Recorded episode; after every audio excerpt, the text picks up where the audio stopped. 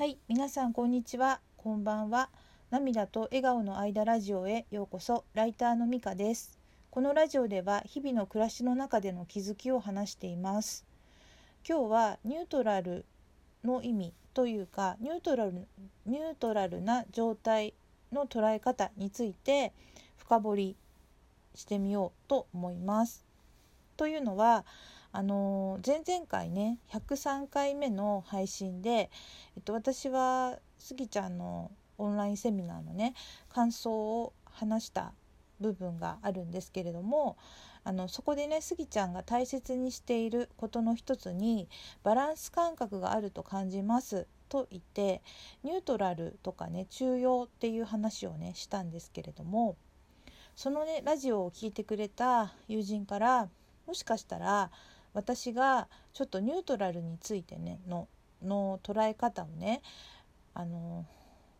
ちょっとそのスギちゃんがね表現している意味とあのちょっとこうずれてね捉えてないかしらっていうふうにあのメッセージをくれたんですよね。あのそれでその彼女とねいろいろ話をしてでまた自分なりにも調べてみてあ確かにズレがあったかなあったんだなっていうことがあの分かりましたので、えっと、修正というわけではないんですけどもラジオをね聞いてくださってる方にもちょっとこの学びというか気づきをね共有したくちょっとここで時間をとってねあのニュートラルの話をねしたいなと思っています。でえっと前々回のねその配信でえっと私はあのそのスギちゃんご自身がねあのあまりはしゃがないって言ってたっていう風な話とかテンションというか心の状態みたいのが結構一定なんだっていうことをねあのスギちゃんが話していたよっていう話をまずしました。そして、えっと、スギちゃんのね小学館さんの「小説丸」っていう最近のねあの記事がありましてそれの1回目にあのニュートラルな精神の方が高いパフォーマンスを生み出せるって書いてあったんですよねっていう話もしたんですよね。そしてあのー、でもそのスギちゃんは落ち込むこともあると言っていたよっていうこととあとあえてはしゃがないようにしてるのかなって思ったりしますっていうことを言いました。で、えっと、ラジオをね聞いてくれた友人っていうのはそのあのあえてはしゃがないってじゃないスギちゃんがあえてはしゃがないんじゃないかと私がね言ったことであの私がニュートラルの意味をね誤解してるんじゃないかなって思ったと教えてくれたんですね。でえっと友人に教えてもらってなおかつ自分でもね調べたんですけれどもニュートラルっていうのは対立するいずれにも属さないで中立であることであって決して動じないっていうことではないっていうことなんですよね。で、えっと、彼女がね私がその認識っていうかずれてるんじゃないかって思ったのはあのそのさっきも言ったようにスギちゃんがあえてはしゃがないようにしているって言ったことだったんですけども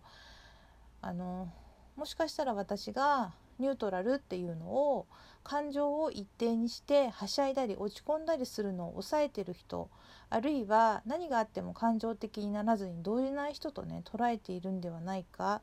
って思ってメッセージをくれたんですよね。でも実は正直なんかそこまですごく厳密に考えてあの感想をね言ってたわけではなかったんですけどそうやって彼女にあの言われてからよくよく考えてみたら確かにねあの、まあ、動じないっていう意味であの捉えてたような気がしました。でえー、っとなのでねちょっとここでねあのその彼女とのやり取りとあとまあ調べたことなどをねお話ししたいと思うんですけれども、えっと、彼女はねあの自分はこういう解釈がフィットするよと教えてくれたんですけどその文章はねあのニュートラルとは常に真ん中でがんとして動かないことではなくあらゆるところへ心を動かすことができ最後は真ん中に戻ってくることっていう表現なんですよね。で例えばテニスとかで、あのー、ホームポジションっていうところに基本的にはいてどんなところにどんなボールとかが来ても迎えることができる落ち着いたあの姿勢のようなものっていうことであの本質をちゃんと見るための落ち着いた姿勢ということなんですよね。で、えっと、落ち着いてはいるんだけれども決して感情を動かさないということではなくて今ここに正直な感性とも言えるのではないかということでした。だから心を動かすことはできる状態ではあるので一時的に例えば上とか下とか右とか左とかまた他の方向に動くことはあるけれどもすぐに真ん中に戻ってきて次のにのことに対して冷静に動けるようにするっていう状態がニュートラルな状態なんじゃないかっていうことだったんですね。で、えっと、小学館さんのそのスギちゃんのあの記事にも、えっと、こんなことが書いてあったんですけれどもスギちゃんがね将棋の話をしてくれていてちょっとここ引用させてもらいますと、えっと、棋士が興味深いのは精神がすごく穏やかだということです。なぜならニュートラルな精神の方が高いパフォーマンスを生み出せるからだと言います。それを知って自分も萌子さんとのワンチャンスをミスることのないように冷静になろうと考えたりしました。とありました。なのでえっと何があっても動じないっていうことではなくてどんなものにも対応できるように真ん中にいて動いても戻ってくる感じなんだなっていうことが分かりました。だからこそあのまたちょっと小学館さんの文章を引用しますと、えっと、萌子さんと話すチャンスがある5分とか時には1分の中で何かを感じるかがとても大切でした。彼女の服とか香水の匂いが変わったとか言葉にすごく気をつけている人だとかそういう小さなかけらをヒントにしてそれを言葉やイラストでノートにメモをしていたんです。それをやっていたのは僕だけだったので萌子さんはとても喜んでくれていましたね。とありました。だからそういうこともね結局あのー、冷静というかいわゆるニュートラルだったからできたんだなと思いました。であのこの5分とかね1分とかってすごいなと思ったんですけどあっとちょっとあることに思い出したんですけどあのスギちゃんがねあのラフォーレ原宿さんにあの来てくれてファンの人と会う時があったんですけどね私もあの行かせてもらったんですけどあのラフォーレさんのねあの閉店の時間の関係もあって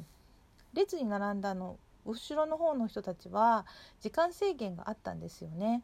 その時に日によって違ったと思うんですけどなんか50秒とか30秒とかの時もあったっていう聞いたんですけどあのー、